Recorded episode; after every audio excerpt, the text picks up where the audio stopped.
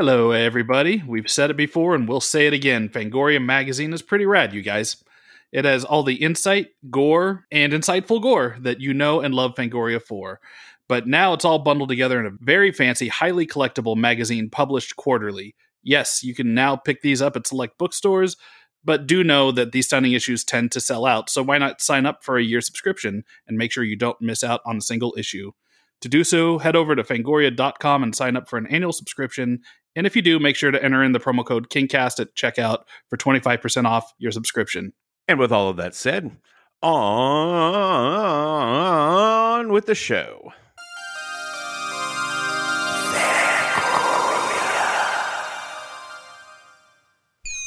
Hi. My name is Stephen King.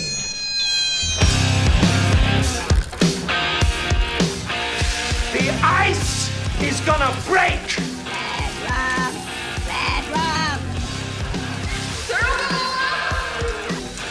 You guys wanna go see a dead body? But sometimes that is better.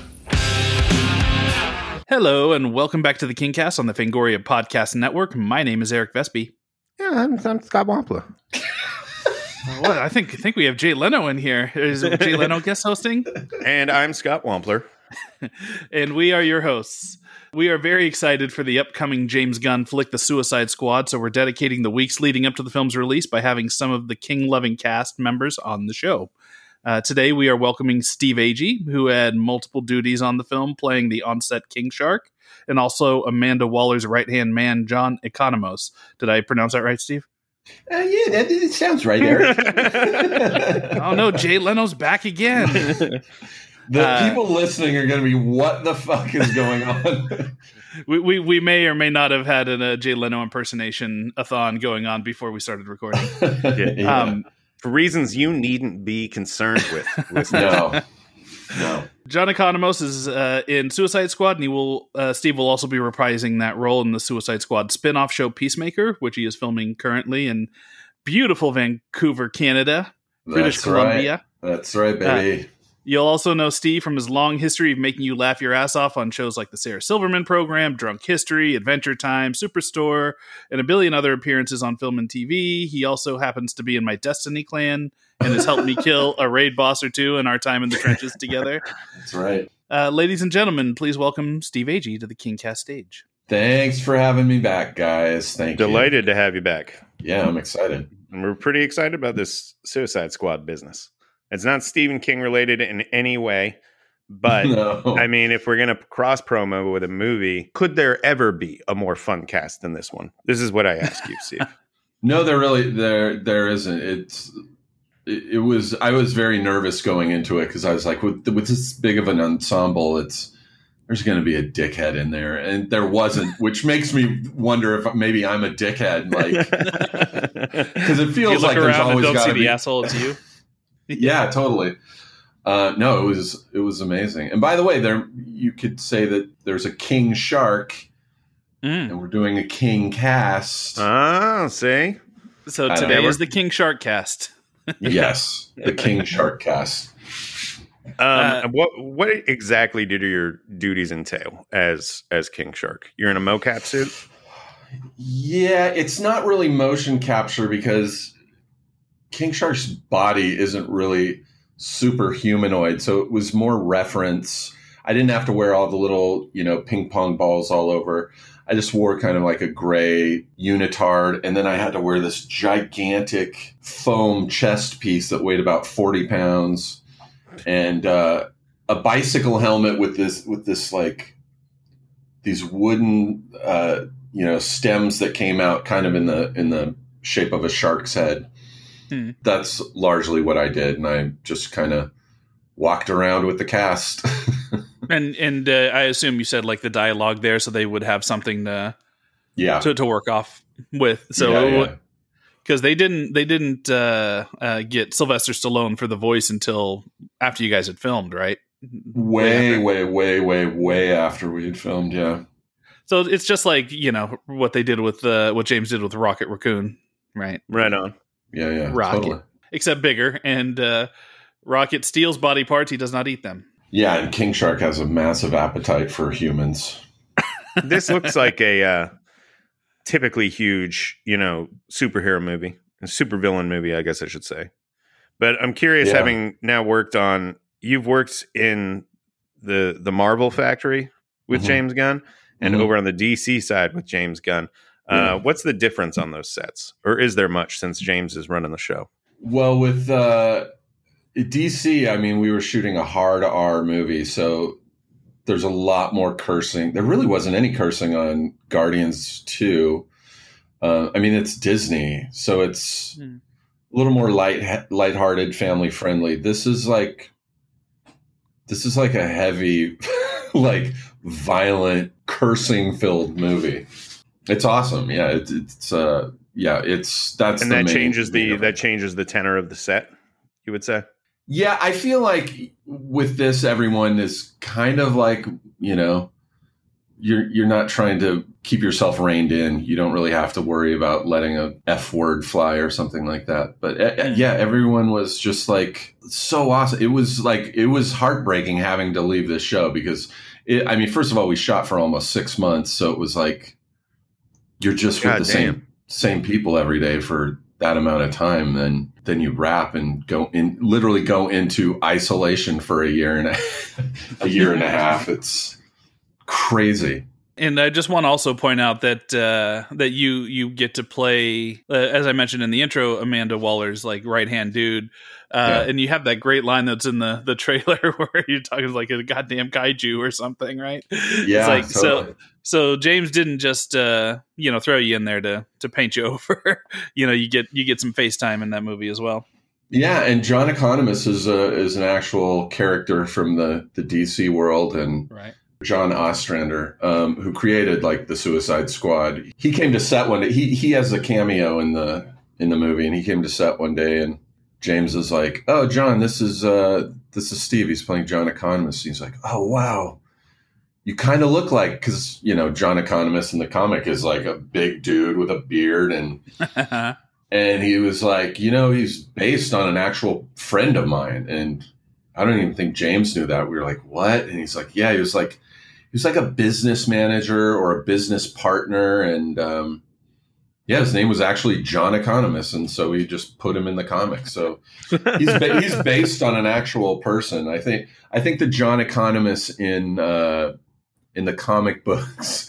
There's a lot of reference to him being divorced a bunch of times and uh, and um, in the comic books, he's the warden of Belle Reve Prison. I want. I was uh, watching the n- new trailer Mhm. that just came out like uh, a, a couple days ago, I think, and uh, it's the scene where Idris Elba is like going at Viola Davis, and he's coming at her with like the the pen or like a little knife or something, yeah, and and I'm just sitting there watching and, and thinking I would be terrified to have Idris Elba screaming in my face like this and just as the thought was going through my mind like he kind of steps back away from her yeah. and you're standing right Yeah, behind them.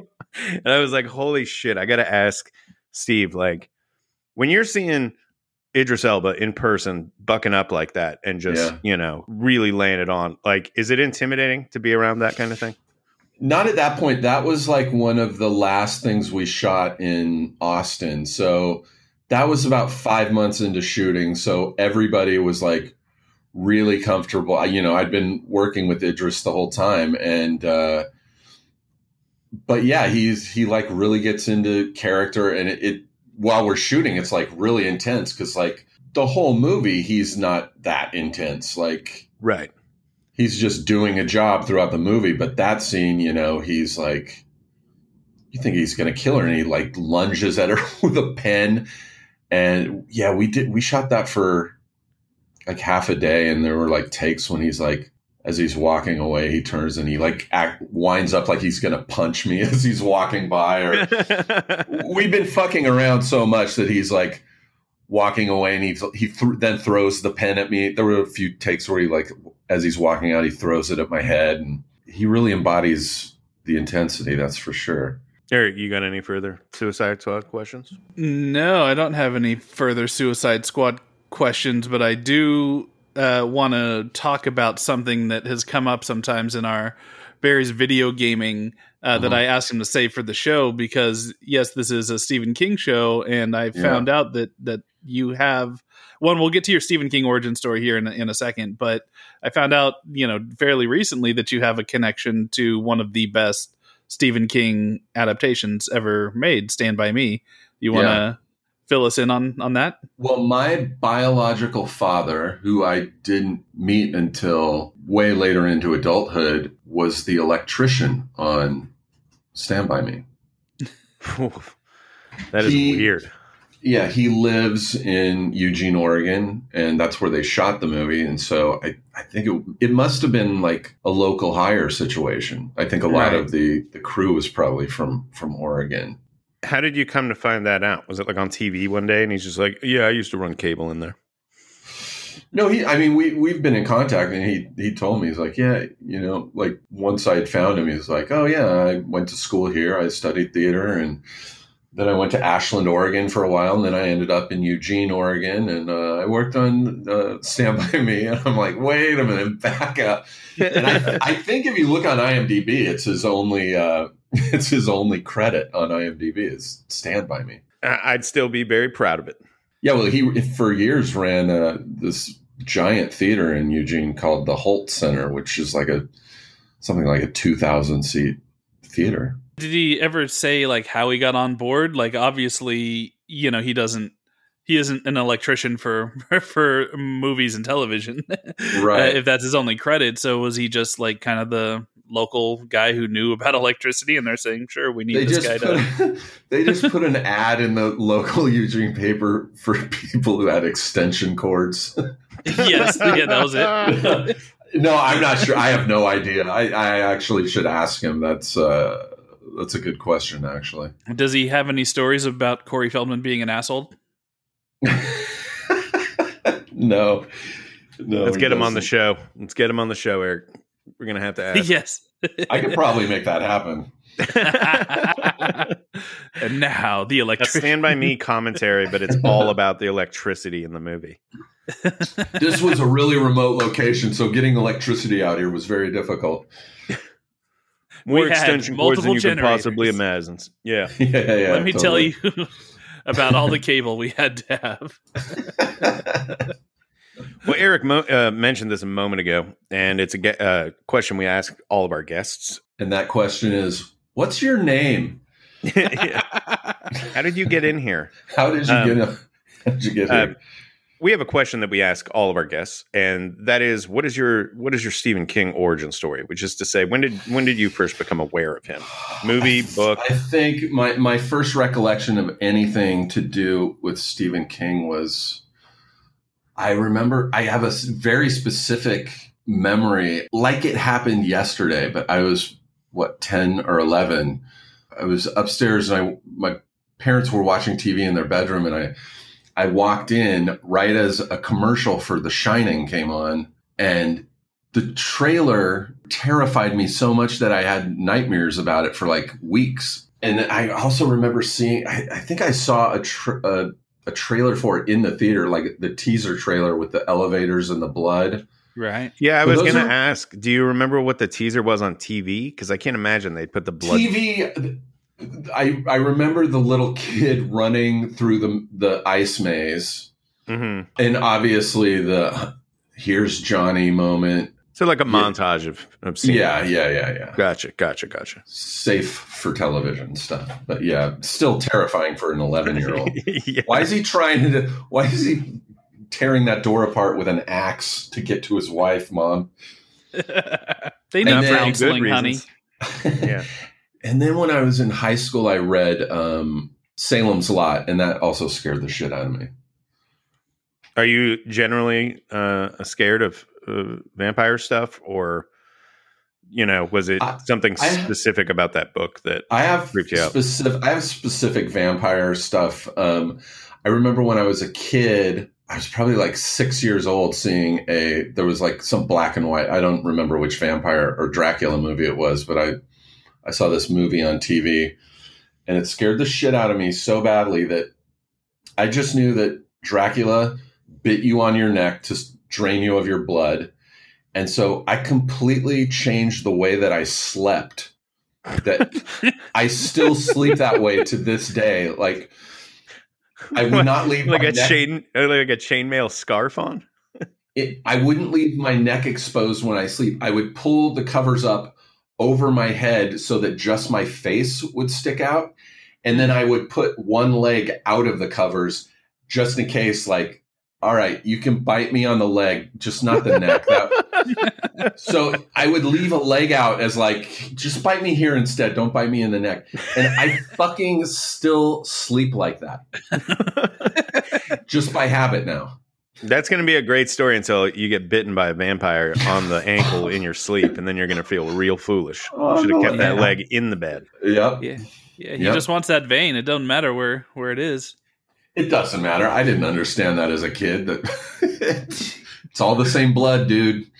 So, did you Well, the- continue reading King and like watching the movies, or like what level of fan are you? I mean, clearly not the level where I would actually make a podcast about it, but Like a couple of Um, dorks. yeah, I would see all the movies for sure. Um, yeah, I've, I've read a lot of his books too, The Stand and Salem's Lot. Um, was Cujo a book? Yeah, Cujo. Yeah. they all were. Um, yeah, I read a lot of his stuff, but um, I just really like the movies. I'm a visual person. yeah, fair enough.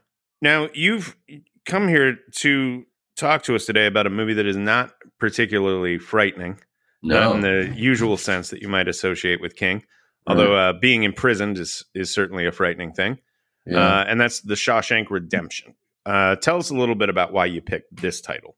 I would say of all the Stephen King related movies, you know, um, this is probably the one I've seen the most. Next would probably be The Shining, but this is I've I've definitely seen this way more than The Shining. I I, I was obsessed with it like in college. Uh, I, I saw it so many. I, I can't even count the number of times I've seen this movie. I, I we were going to record this last week, and so I watched it last week, and then uh, we, I got my second vaccine, so we had to change it, and so I watched it again last night, and it's just as just as awesome. You know, the fortieth time you've watched this movie as it is the first. Oh yeah, it's about as perfect a movie as much as a quote unquote perfect movie can can be. Mm. You know, Yeah, yeah, I agree. there's there's something about this movie that just lets you fall into it in a way that I, I don't know how like I don't know if I could break it down. Like if you look at it on a technical level, is it the way Darabont and uh, Deakins are like moving the camera? You know, is it the way you know they're the lead actors are playing their performance? Is it the way it looks? I, the way the lighting is? I have no idea what it is, but there's something about this story with these people being told in the way that they tell it that is just something it's more than a warm blanket it's just something that invites you in i needed to rewatch this or i didn't need to you know like you guys have seen it a million times i kind of know it backwards and forwards but i wanted Yeah. to rewatch it before doing this and i also had my uh my nephews who are 13 and 10 now uh, over and uh, they had never seen it so i was just like well shit let's you know we'll see you know how they take dramas we usually i usually show them you know either kid stuff or horror or you know the kid more kid friendly genres we very rarely watch drama and um, so I'll see how how they handle it. And they were engrossed. So I we played both Carrie and uh, uh, Shawshank, and that was the first time with either. And I think that they could like take or leave Carrie. I think it's a little too dated for them. But uh, How old are they? Uh, Ten and thirteen. So ten watching Carrie. yeah, they really loved the the very end of Carrie, like when all the shit hits the fan. yeah, Um, totally. Yeah. You know, but like I would have thought that of the two, that Shawshank would have been the one that would have been in danger of boring them, but it didn't. Like that was the one. The second I put it on, they were just glued to the TV, and so there is Yeah. something about that movie that's that just draws you in, no matter you know if you're an old man like uh, like me or if you're uh, you know a young kid for whatever reason. It's it's just one of those movies. Such a great story. And by the way, just even not even counting the actors, it is just so many heavy hitters involved. Like you said, Roger Deakins is like got to be my favorite cinematographer. You know, that guy is like everything he's done is incredible. And like, Right. was it Thomas Newman who did the uh, Yep. The, score. score, which is the Yeah. score is incredibly perfect for this. Mhm. Um, yeah, everyone involved in this is is just great. All the the secondary actors, the character actors, are all incredible. Right? I find Me. it almost hard to talk about Shawshank analytically because everything in it is just so perfectly handled that you you kind of end up repeating yourself. I feel like Right. you know what I mean. Yeah. It's like oh, the acting phenomenal. Oh, it's it's the cinematography gorgeous. The I can't believe that it got a 13% on Rotten Tomatoes. what No, I'm just kidding. it, it was all get- a reactionary uh, downvoting after it got IMDb's best uh, rated movie of all time. Yeah. I was but gonna it say. was it was a it wasn't a box office hit though. No. I thought maybe Morgan Freeman said something shitty about Zack Snyder and yeah, they got re- re- review bombed over there or some shit. Oh my god. Yeah, Um, totally. let's talk about the performances. I know we've already said they're outstanding, but le- Yeah. let's see if we can bring a little more nuance to it than that. Who do you think among this cast, all of whom are knocking it right the fuck out of the park? Hmm. Let's say, who do you think's better, Robbins or or Freeman? And then who of the secondary characters do you think is Mm. is delivering the hearts? I, I I have to say it's a tie between I couldn't pick one between Tim Robbins and Morgan Freeman. I can. I'll pick Freeman on that one. Yeah. Yeah. I, I mean, I think I, I I think he's just got a more dynamic role. Um, Yeah. A lot of a lot of what's going on with Andy and Tim Robbins's character is so internal that for a lot of it, he's just very uh, almost tranquil. You know, Mhm. Right. that's that's part of the character. So I think it's it's less animated than than uh, Morgan Freeman's performance. Also, Yeah. this Read is one of this is one of very few movies that I I like the use of narration. I'm usually Right. just like, come on with the narration, but it's completely needed and works. Like it's great. I've heard this com- this complaint about narration in movies before, and I'm curious why why you feel that way. I don't really have a problem with it, but I know people like yourself that are just like, oh, this has fucking narration. Well, there's some there's a lot of movies where it's oddly underused, like you know the whole trope of by now you're wondering how I got in this place, and, and, Yeah. and then they show the whole movie, and that's the only time you hear fucking narration is like the beginning where it's like this guy's hanging out of a window. Well, I, right now you're asking how I got here, and and then that's it. That's all for, for the narration. Mhm. Um, I think it works well with a lot of you know like Shane Black stuff, like Kiss Kiss Bang Bang. It's Right. yeah, it's great. I think that the argument is usually that it's the lazy way to give exposition. Right? Right. So a lot of people just look at it as like the movie couldn't figure out how to tell me this, so now it's just literally telling me this. And so it just it's kind of a viewed as a lazy step. Um, I don't know if general audiences will think of it in in those terms, but Sure. uh, um, but that's why a lot of the cinephiles do, and, and to a degree, I you know I can agree with that. But you know, I I, I also love narration. Uh, Well, and weirdly enough, here's another thing: another great Stephen King movie narrated. Fucking Stand by Me, Richard Dreyfuss. Mm, yeah, that's Oh, true. that's Doing, right. doing the look Yeah, back, yeah. the the look Yeah. back. So it's uh, How do you think your dad's going to feel when he hears this, Steve? I don't know, man. He's going to be really upset. Good question. and he's like, "Well, you you wouldn't be able to hear him if the microphone didn't have electricity. Now, did it?" yeah, Um, exactly. Uh yeah, no, I, I'm kind of in agreement that uh, both Morgan Freeman and Tim Robbins just work so well together. You can almost view them as one, you know, single performance. You know, it's they just have such a great chemistry, which is funny because apparently Morgan Freeman was uh like just fed up with the whole movie from day one. oh set. wow, I didn't know that. Mm, Yeah, apparently, apparently there was some some conflict there. I don't know if he had any conflict with Robbins or if it was just with Darabont, but uh, but yeah, I mean Morgan Freeman's literally the voice of the movie. Everything rests on Red's interpretation of what's going on, and I might I'm going to use this as a transition uh, since we're also talking about the secondary cast, the the character actors. I think the one that has constantly impressed me. I mean, everybody's great. You can't not you know give love to Clancy Brown or Bob Gunton or William Sadler. Um, you know, all, all these people are great, but the the guy that has single handedly impressed me the most the last few times I've watched this is uh, James Yeah. Whitmore, who plays uh, Brooks. Brooks, yeah. He's Oh, the you know he's the old guy, the librarian guy, and So the reason why heartbreaking. uh, the reason Yeah. why I wanted to bring this up is because the movie takes a pause and leaves the prison whenever he gets released, and it's the only time outside of the trial at the beginning and then the very end of the movie where we're outside those walls and it is they do something so interesting that is on paper it shouldn't work and that is they shift narration. They go from morgan freeman who's been narrating from you know the second that andy you know arrived in shawshank and then that stops and the narration shifts to james whitmore. It sh- sh- shifts to brooks and it is his letter that he is writing um uh, or that he has, had written to uh um to red from the outside describing what's going on but it is it is such a subtle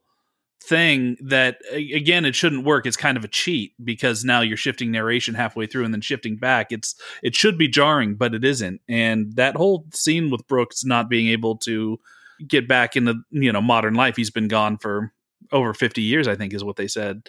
He's Mm-hmm. been in prison like where he last time he was outside there was like he saw one car once and now they're just everywhere right? You know he makes that point and uh God damn, yeah. and he just can't acclimatize and he's this sweet old guy you know and you just feel for him and it's also setting the stage for what could happen to red later. It is it is got so many different things going on in, in that moment and uh, james whitmore uh, just nails it. He just knocks it out of the park. And like my, again my you know little my nephew's about to turn 14 he's getting into those fucking you know grumpy you know he's not really a grumpy kid but he's you know he's he's getting in that era where he can be the cynical you know not connecting to stuff and and uh you know after brooks hangs himself in the you know in, in that sequence he he was tearing up you know like yeah, it's yeah. causing you know even the youth of today to you know to to connect with this old guy and his story so Even uh, my vote for mvp Gen for the Z millennials.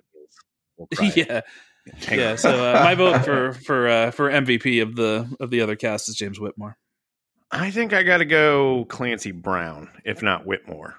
His every scene he's in, he's just killing it, you know, Mhm. and even manages to wrestle the movie away from Tim Robbins in that in that scene on the roof when they're tarring the roof.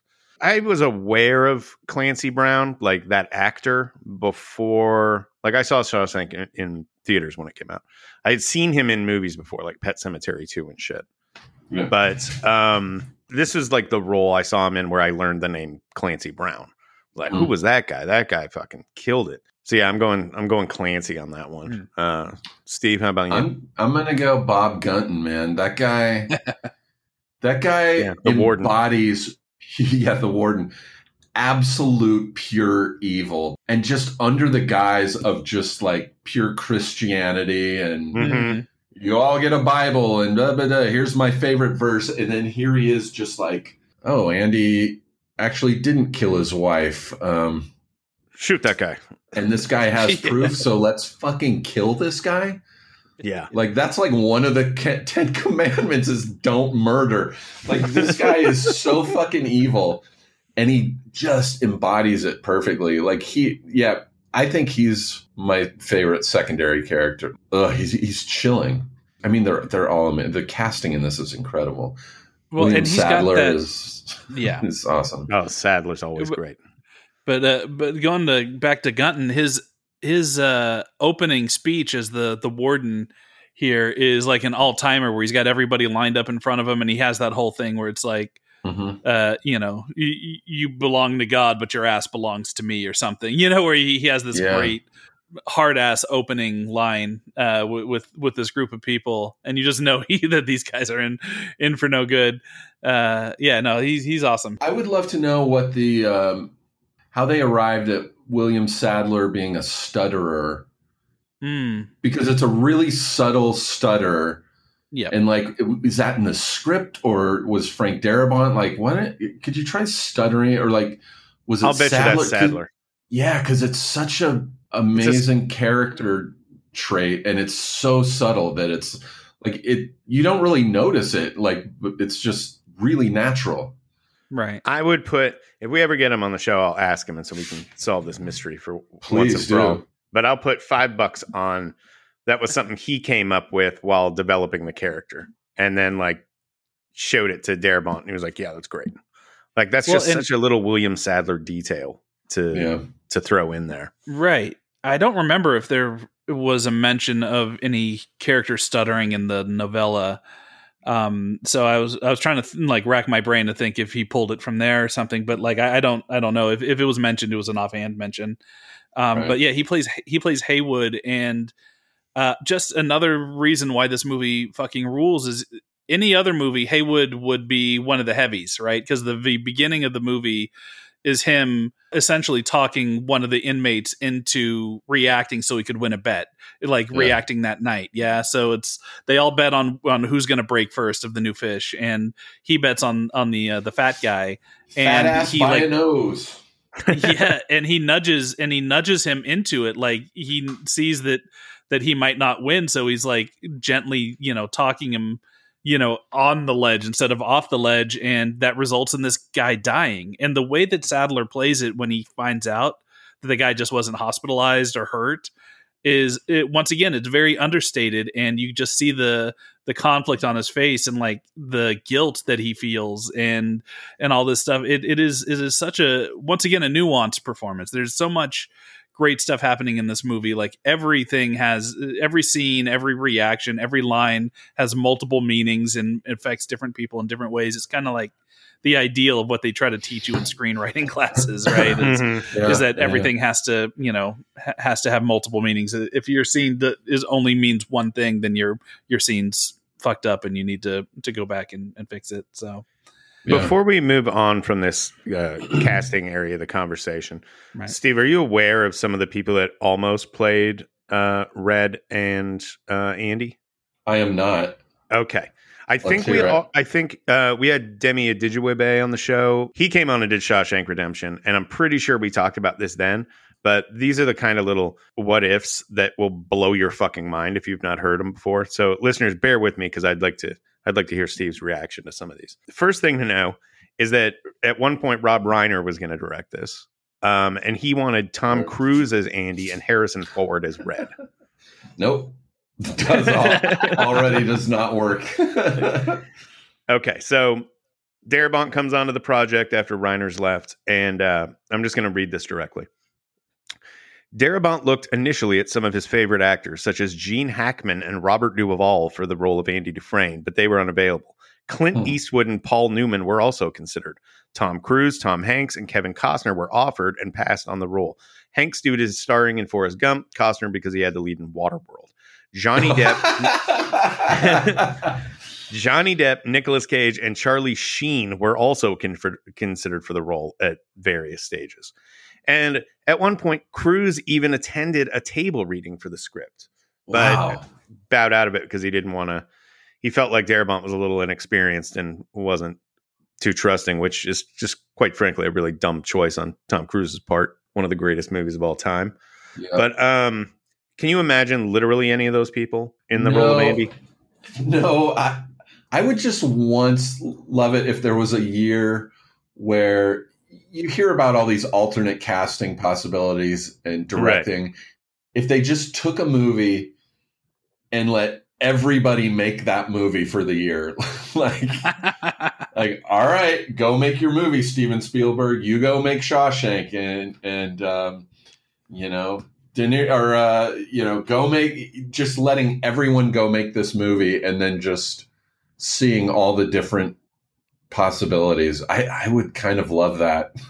So for a whole year, Yep. we would only be getting this the same only story. yep. You only get Shawshank Redemption in 1994. you get you get the mcu version of shawshank redemption Yep, the Russo's version. you get the Zack snyder cut of shawshank redemption Yeah, Lena Dunham's Yeah, The I'm- Shawshank Redemption. Noah Baumbach. wes anderson oh, that would be great. The prison would be so precious. Oh God, it, it would be very cute i'm sure it'd be it would be very clean, is what it would be. Yeah, totally. You know, just meticulous that prison. Yep. I can tell you that he Gene Hackman playing. I assume he would have been Red, right? There's no way he, Yeah. Gene Hackman and even the early no, no. '90s would have been. He wanted him for Andy. That doesn't. Are you sure? That doesn't make any sense. Darabont Andy looked would- initially at some of his favorite actors, such as Gene Hackman. If you're reading and that off IMDb, Duvall. I, I, I, I, I call suspect on that because Okay, well. then Andy would have been fucking 55 years old. That's that doesn't make any sense. yeah, the ages don't make sense, but neither does Clint Eastwood or Paul Newman. Right. It must. Yeah, it so must that had to be mean- red. Yeah, Those had it's to be gotta for be red. red. What the Yeah. fuck are you doing, Wikipedia? Making a No, oh, liar of me on my own show. I Yeah, can, I can sort of, I can, I can imagine Hanks in the Andy role though. I really, can. yes, for sure. Sure. Yeah. Yeah. Yeah, because this would have been like Philadelphia era Hanks, right? So yeah, thereabouts, thereabouts. Well, Forrest Gump era, uh, yeah, quite specifically, I guess. But yeah, yeah. I wish he had I done mean, this he- instead of Forrest Gump. Good lord. I, yeah, I like you guys Forrest Gump? Gump. I, I know. Oh, you're a, you're a Gump fan, Steve? You a I- Gump yeah, fan? I, I like Forrest Gump. I don't hate it. I don't love it. It's just a movie that I saw that I can quote. and we do it all the time. I was running. I was happens running. a lot in our Destiny playing. Yeah. Um, I was I, uh, running. I don't I don't withhold a grudge for sh- uh um the fuck were we just talking about? Forrest, Forrest Gump. Gump. Forrest Gump. Yeah. I don't hold a grudge for Forrest Gump, You, but you um, just forget it instantly. yeah. yep.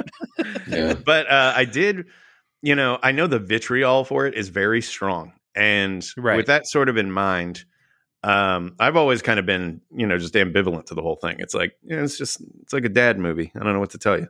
You know, that's, Yeah. it's a movie you go see with your parents on Thanksgiving, whatever. Yep. But then, uh, not long ago, like sometime in the last six months, uh, I watched, I rewatched it, and uh, boy, does that not hold up very well. Um, oh wow. Yeah. I I got really annoyed with it watching it, and I'm like, maybe people are right. Maybe this is a piece of shit. So I don't know. I haven't. I haven't spent more time thinking about it, and in fact, I just forgot the movie's name as I was talking about it. But you know, so I don't have a, I don't have any findings here. I just uh, Right. feel that's notable. Well. Tom Tom Hanks would uh, very quickly rectify his mistake of uh, not being in a Frank Darabont Stephen King movie, and uh, would follow up with The Green Mile with with Darabont as Yeah. well. And he yeah, and he's perfect there. So if I had to trade, That's true. like, well, listen, I just wouldn't trade Tim Robbins out of this movie because it is. As we mentioned earlier on, it's like Morgan. This is kind of Morgan Freeman's movie. He is the voice of the movie, even though the movie's Mhm. about Andy. Mhm. It is, but it's really it- you can say it's about Andy, but it's really about Andy via the prism of Red, right? So this is how Red sees this guy. Um, this is all from his point of view. So it really is Red's movie about Red's relationship with Andy, but it's not as flashy as as the Morgan Freeman part, but he does so much, as you said earlier, Scott. That he internalizes so much, so much just out of basic necessity for the character, who Mhm. doesn't really open up. He, I think he, they even make a point of he had been there for a full month before he said more than one word to Red, and that was asking for the the rock hammer, right? Mhm. and uh but you watch him in this movie the just he has these little moments where they're very quiet but they're always also very big. And the moment i'm thinking of when i'm referencing this is whenever he locks himself in the warden's office and plays the the record. For everybody he's not he's not like doing a fuck you or you know whatever. It's just a small moment of defiance.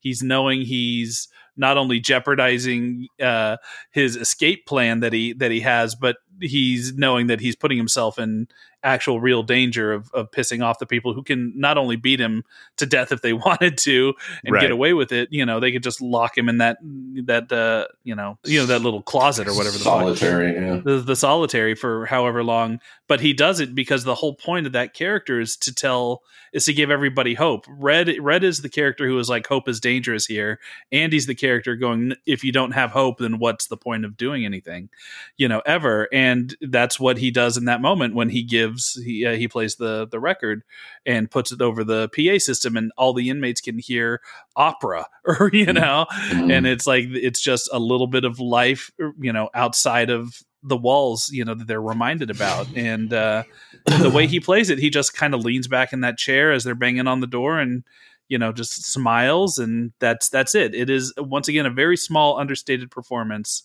that isn't as flashy so it doesn't get the attention but uh tim robbins just absolutely fucking kills it Imagine how different that scene would play if it was Tom Cruise.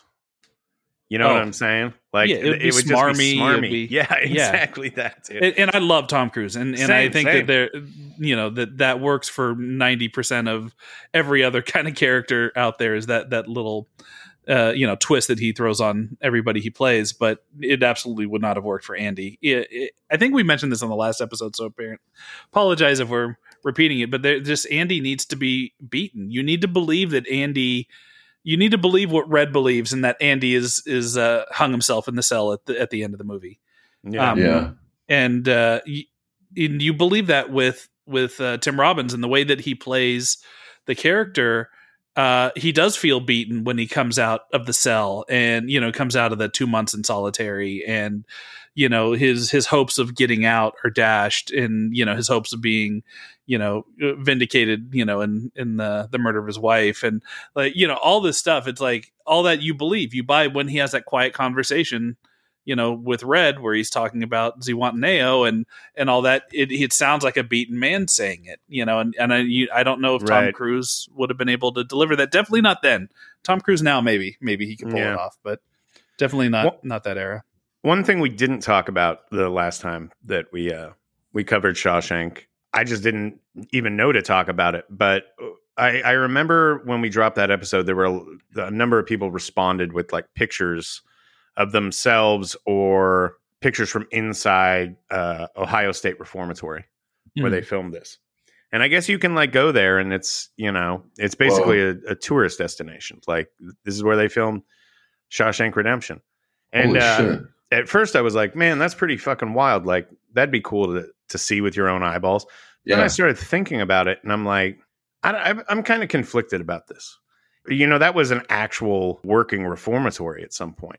So probably a lot of horrible shit went on in that place. And now it's got like it's got like a gift shop with, you know, little samplers that say I hope and shit You- on it. Like you can buy Swedish meatballs at the uh, yeah. at the fucking snack shop. Do you find anything weird about places where actual horror has oc- occurred?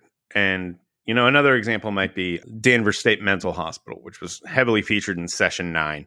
Since torn down, was never Right. really open to the public for tours. People did a lot of urban exploring in there, but I think I would find it offensive to myself to like be in a place like that where I knew like such terrible things had occurred just for my own entertainment. Like, am I crazy or uh, am I overthinking it? What do y'all think? We've been shooting at this uh, this place up in Vancouver called uh, Riverview Hospital, which was uh, a mental asylum back in the early 1900s. And Yeah.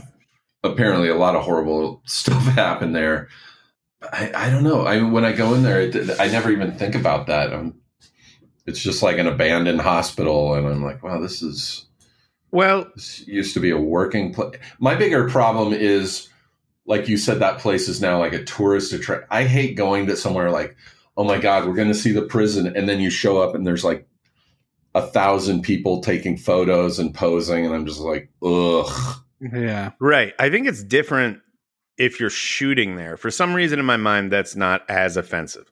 Although I guess Right. it could be, you know, if you looked at it the right way. But but it's the touristy aspect of it that really just kind of doesn't sit well with me. Yeah, right. Well, Um, I, I grew up in the the Bay Area, so we had Alcatraz, and we'd take school trips to Alcatraz. uh, you know, and uh, and you know, and it was it's that thing. You go to Alcatraz, and you go into the cell, and you fucking take your picture. And I mean, it it, it didn't bug me then. It was just a thing like, oh, this is an old place, like a historical Right. place, right? It, like I didn't really think of the kid. implication. Right. But you know, in the Bay Area, I also went to the Winchester Mystery House, you know, which was built by a fucking yeah. cra- crazy woman.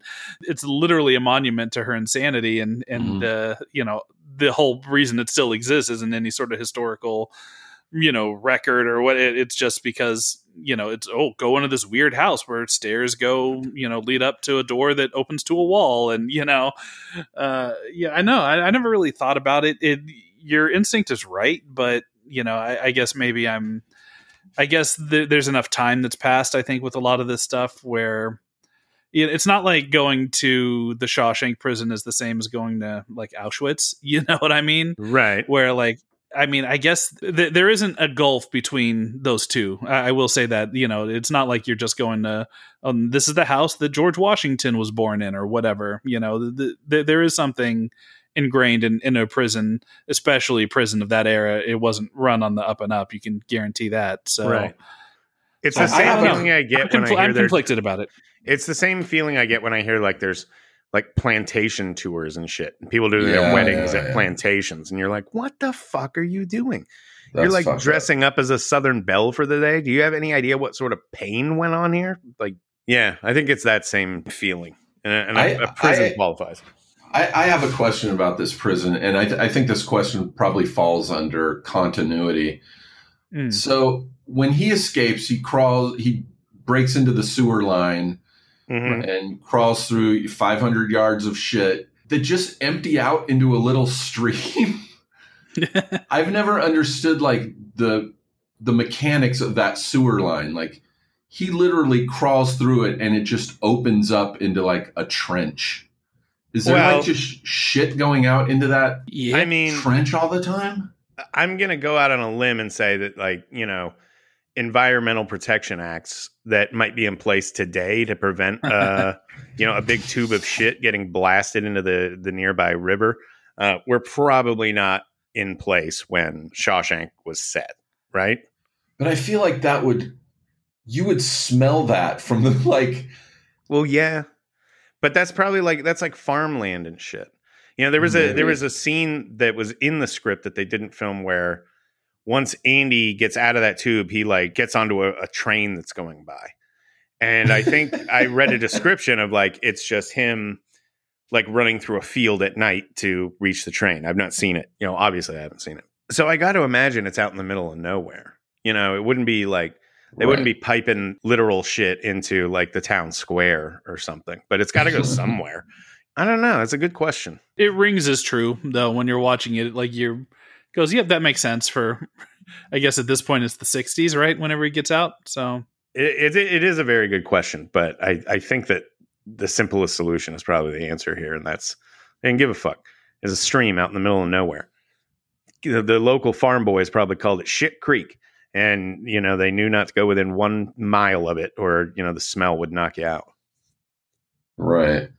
and it must be power uh, dude the, the smell must have been powerful too because i live i live kind of out in the boonies right and about two minutes from my house there's like a farmhouse that it has been they've got all this cattle and shit out there and sometimes like if you step outside in the morning you can it's like getting hit in the face with just a, a firm handful of cow shit like it is thick in the air not always but every once in a while maybe they like they had pf changs the night before or something you know and that's why they're like really going overboard with it. But for human waste and that much of it, yeah, yeah, that would keep you away. I think. I remember there was some place around North Austin I went to, and not to make this a joke, but I, went to an Indian food place up there, and I, you know, we ate and it was great, and we step outside, my friends and I, and we're just like, "What the fuck is that smell?" And it was like half a mile away was the sewage treatment plant, and apparently it had shut down. It, Oh, like it, it had frozen up or something, or something happened, and like we found out like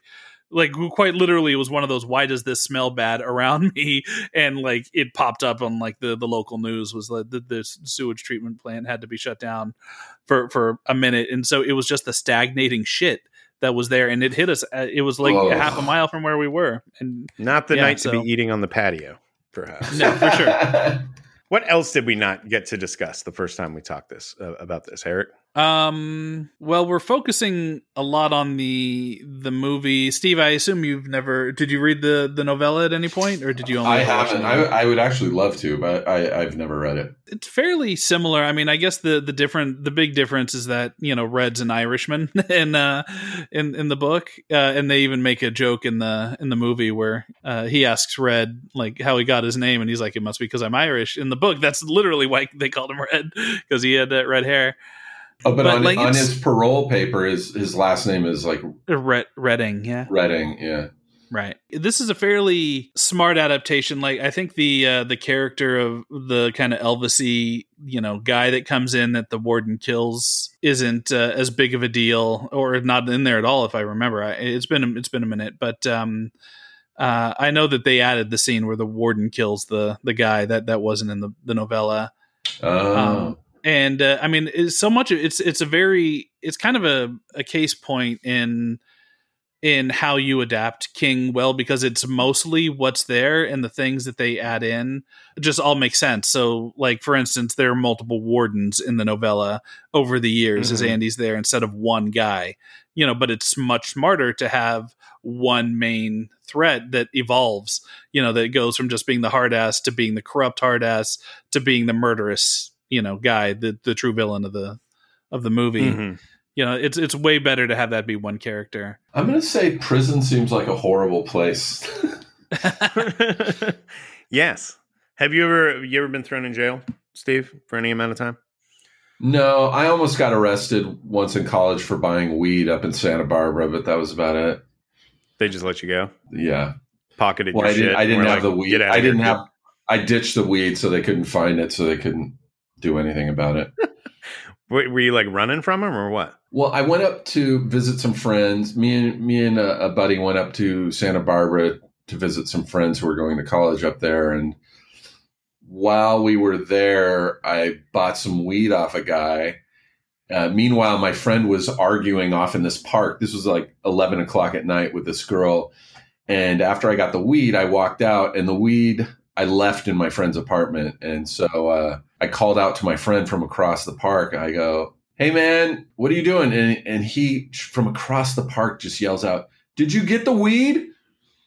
And as soon as he said that, I see two cops on bicycles, and I go, I go, I go, no, he was all out, and I turn around to start running, and they they yell, stop, stop right there. And so they grab the three of us and sit us down on the curb, and I was really high at, already at this point, and uh, they're just like, um, "So you coming up to our town to buy weed, huh?" And I'm just like, "No, I don't. I don't have any weed." And and he's he said something to my because my friend had like five fake IDs in his wallet. He's like, "All right, tell me uh, why you're up here, Mister Jones." Or is it Clancy? Or is it Mister Dubois? And and um, Or Pablo Escobar? yeah, and I made some smart ass joke, and uh, the cops like, if you want, we can go down to the the police station to talk about this, and I, and I go, how are you going to get the three of us down there on your bike? And he like almost hit me. He was so fucking mad, but I didn't have any of the weed on me, so they couldn't do anything, and they just had to let us go. Oh my god. Yeah. Good story though. This was Yeah. the 90s, man. I would have gone to jail for that shit. yeah. Yeah, that's wild to think about now. Yeah, Right. totally. Now you can just walk into a store and buy it. Well, not here, not in Texas. We're still living the fucking dark ages down here. Uh, we can do it up here in Vancouver. Yeah, I know, I know. Everyone I talk to gives where it's legal. It's such a pain Yeah. in the ass. Yeah. It- We're still yeah, down it'll- here it'll making happen. our own There's- brownies and shit like it's the fucking Middle Ages. Is it at least uh, decriminalized down there? My understanding, you- I, I, I, I am not here to give legal advice, but my understanding is that at this point, like specifically on Austin, I don't know about other places that, you know, if you get like pulled over and you've got a bag on you, they're probably just going to ticket you, you know, and take it away. It's been a long time since I've heard of anyone like when I was when I was a teenager, I heard about people going to jail for weed or like having a court date over it and shit. Like it, it was more serious back in the Yeah. day. Right. You yeah, know? Uh, now it's just kind of like, what is that weed? Oh, fucking get it out of here. There's still Yeah. like uh, some stories like I read a couple of years ago about how how Texas's uh, anti drug laws are still super strict. Like there's that they don't even make sense. Like there was talk of like people getting busted with um uh, with edibles and getting crazy sentences because they don't Right. they do it based on wh- the, the the the sentencing is based on the the amount of the substance Correct. and they don't take into account sure it could only be a teeny tiny amount of pot in a pot brownie but they're weighing the whole brownie as if it was just Yeah. all pot yeah. right. and so and so people were getting felonies for having you know minimal amounts of, of weed on them and and uh and it's uh and that was just a couple of years ago. So i don't know. I- I don't- ultimately it's, it's going to go away. There's just too much money. And if one thing texas loves is it's, it's fucking small businesses and and business money. So I had, a, um, I had a friend about six or seven years ago had to spend a night in jail in Austin because their tour bus got pulled over on their way into a show and they got checked and they found hash, like a really small amount of hash on the bus. And so huh. My friend friend got arrested and had to spend the night in jail. God, I haven't even seen Hash since like 2004. you never hear about that shit anymore, do Oh you? man. So, if you had to guess which Shawshank character was thrown in the in the pokey for weed, who are we going with? I'm going Hayworth. Oh, that's I mean, good I- one. I understand that you know, you know, we know some of these characters' backstories or what their crimes were, or whatever. You know, they're mentioned. But setting that aside for a second, which one seems the most likely? probably brooks because he has glaucoma Hmm. Uh, I would say uh, fucking Tommy Gil Bellows. oh yeah for sure I mean, I know he, Oh, he- yeah. he's telling the story about getting arrested stealing a TV, but he seems like a pot smoker for sure. Yeah, he wasn't taking that TV to watch it. He was taking No. that TV to sell it and go get a bag. That's what's yeah, going on to- there. Yeah. totally. Yeah, you're right. It's Yeah, probably Tommy. because he's also the nice inmate, right? He's like just the aw shucks, you know, ain't nothing wrong with me. So he's not a violent guy, so he would for sure be in there for for drugs. Well, this is usually the part in the show where we allow our guests to, uh, you know, kind of tell us about whatever they've got in the works. We covered this a little bit up front, but let's let's talk a, a little bit more about it. Um, Yeah, we've got uh, the Suicide Squad coming out August 6th, theaters and HBO Max. And I'm up here currently shooting a spin off series for HBO Max with uh, John Cena and James Gunn called The Peacemaker. And it's uh, John's character and my character from from the Suicide Squad, and we've been here since I've been here since December, and we we're just two weeks away from finishing eight episodes, which will be out in January. it seems as though King Shark is going to be like the Mm. Groot of this movie, uh, like the most iconic, Good immediately character. recognizable character from the movie. Perhaps because we just often don't often see shark men in in movies, and certainly not No. brought to life with with the budget that you know y'all were working with. Yeah. Yeah, Um, yeah, yeah, yeah.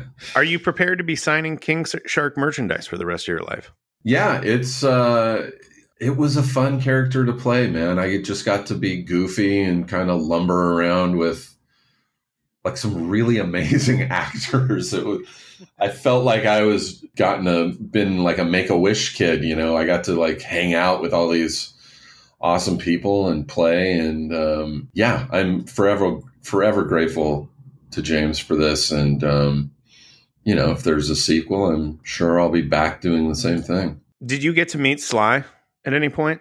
No, not on this. Yeah, they didn't cast his voice and bring him in till, I mean, literally just like November or December of this past year. Like it was almost a year after we had finished shooting. And, um, but I, I met him when we were shooting Guardians of the Galaxy 2 because he had a, he had a cameo in that. And it was this, it was a scene where we're on this like ice planet that's like, there's like a whorehouse and it's all robot hookers and like, I, I met I met Stallone there. He was very So- nice. What? Yeah, that was going to be my question. What's that guy like? What's the He what's that guy's energy like walking into a room? Totally mellow, man. It's it's one of those things where it's not like Sly's coming, Sly's coming. There's it's like all of a sudden you just look over and he's right there and you're like, oh shit, that's wow, that is the crazy thing is when we were shooting, there's a scene where he's him and uh, Michael Rooker are in a, a argument. This is Guardians. I don't know if it's in the movie, but I'm like standing kind of in the background behind Rooker. And there were a lot of takes where I had to turn around and look the other way because I was smiling so big because Stallone starts yelling and you're in your head, you're going, Holy shit, this dude sounds exactly like Sylvester Stallone. it is insane hearing that voice like right there in front of you, and you're like, right. like I couldn't stop smiling. I was like, oh my god, it sounds just like him. It sounds like everyone's impression of him. We were shooting, I think it was that scene, and a cell phone like went off in the background, and like that James doesn't want cell phones on set, and like it just got real quiet, and James and James is like, "Whose fucking phone is that?" And then it just keeps ringing, and then Stallone goes, "Oh shit, that I think that's my phone." And he has an assistant who is named Frank. It's not his brother, Frank Stallone, but he has an assistant who is really like a, a much older guy. It's it's very weird. I'm sure he's been working with him like his whole career, but he's like, "Hey, Frank, give my phone. Will you turn it off?" And um, James couldn't really say anything about it. But like, yeah, he was super nice, man. He was. Re- there was there was also a moment that this this made me laugh. I got to tell this. Do it. There's a scene at the end of Guardians where he S- Stallone is like sitting on the bridge of his ship. It's during like Yondu's funeral or something, and they were shooting that. And I just came in to watch. I was I wasn't working that day, and so I'm like sitting in some chairs, and I've got a headset on, and Stallone is mic'd, and uh, they say cut, and James is like, "All right, we got to move the cameras." He's like, "Still, Sly, if you want to go sit down," and he's like, and he's sitting in like a big big chair on the bridge. He's like, "I'm good right here," and and so he's sitting in this chair, and they're moving the cameras, and he's just sitting up there by himself, and he's like looking around at the set of this spaceship, which is like a rusty old Ravager ship, and he's like. Oh, there's a lot of rust on this ship. He's like, you telling me this far in the future they haven't found a cure for rust? and he's just talking to himself. It was fucking amazing. a cure for rust. That should be Holy his biography. Oh, that's a great title for something. Well, thank you so much for uh, joining us today, Steve, and and Yeah, for your course. Sly stories. Yeah, yeah, Um, of course. And you know, we wish you uh, all the luck with the movie. Although I don't think you're going to need it. I think that thing is going to go off like a nuclear gonna- explosion at the box office. I'm gonna just let it go and see what happens. I don't think you got to worry. Yeah. no, I think it'll be all right. Well, thanks so much, man. This is a lot of fun. Yeah, man, always a pleasure. Uh, anytime.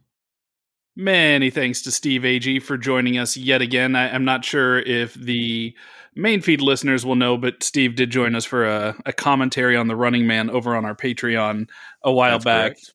that uh, spurned some little catchphrases among the uh, King Cast quartet over at the Patreon. Uh, most notably, the recurring theme of 80s long butt or long ass, Yes. Yes. which is featured quite term. prominently in the Running Man.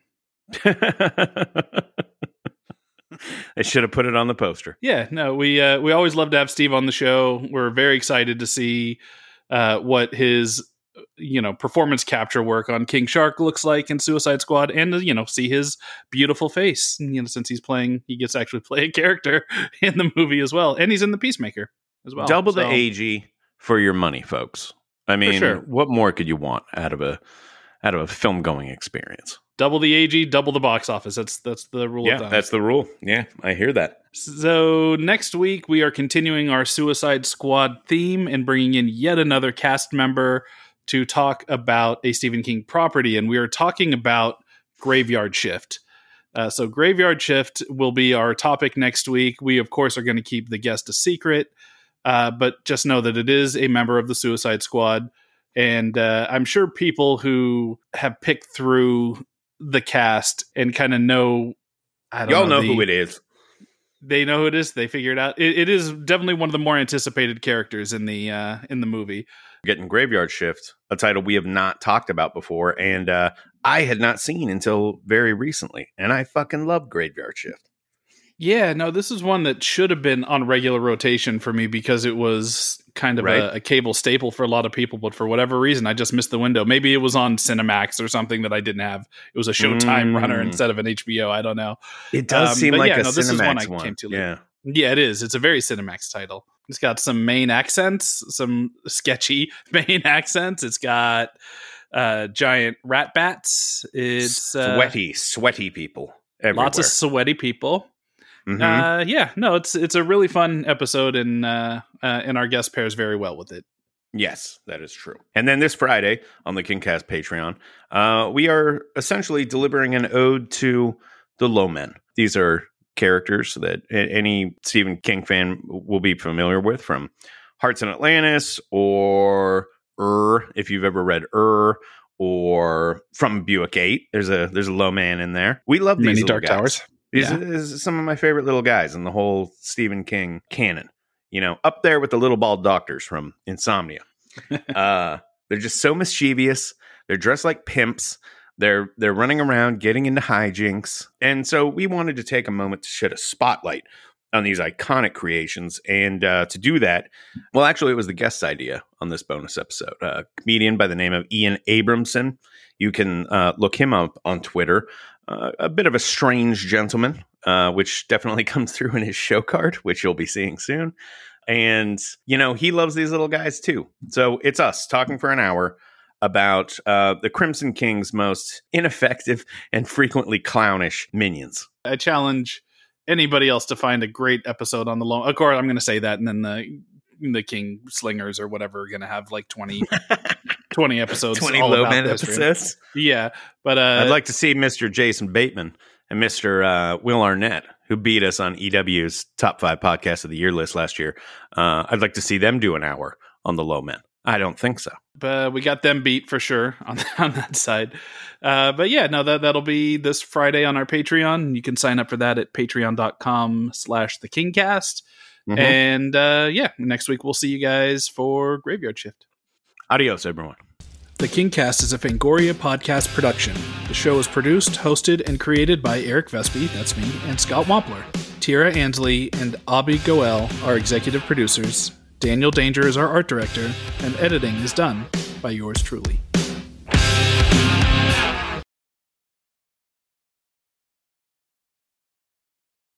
I'm gonna actually ask AG to do our complete intro in full Vincent Price voice. Um, yes, Eric, I'll do it for you. From the twisted mind of Stephen King. Oh,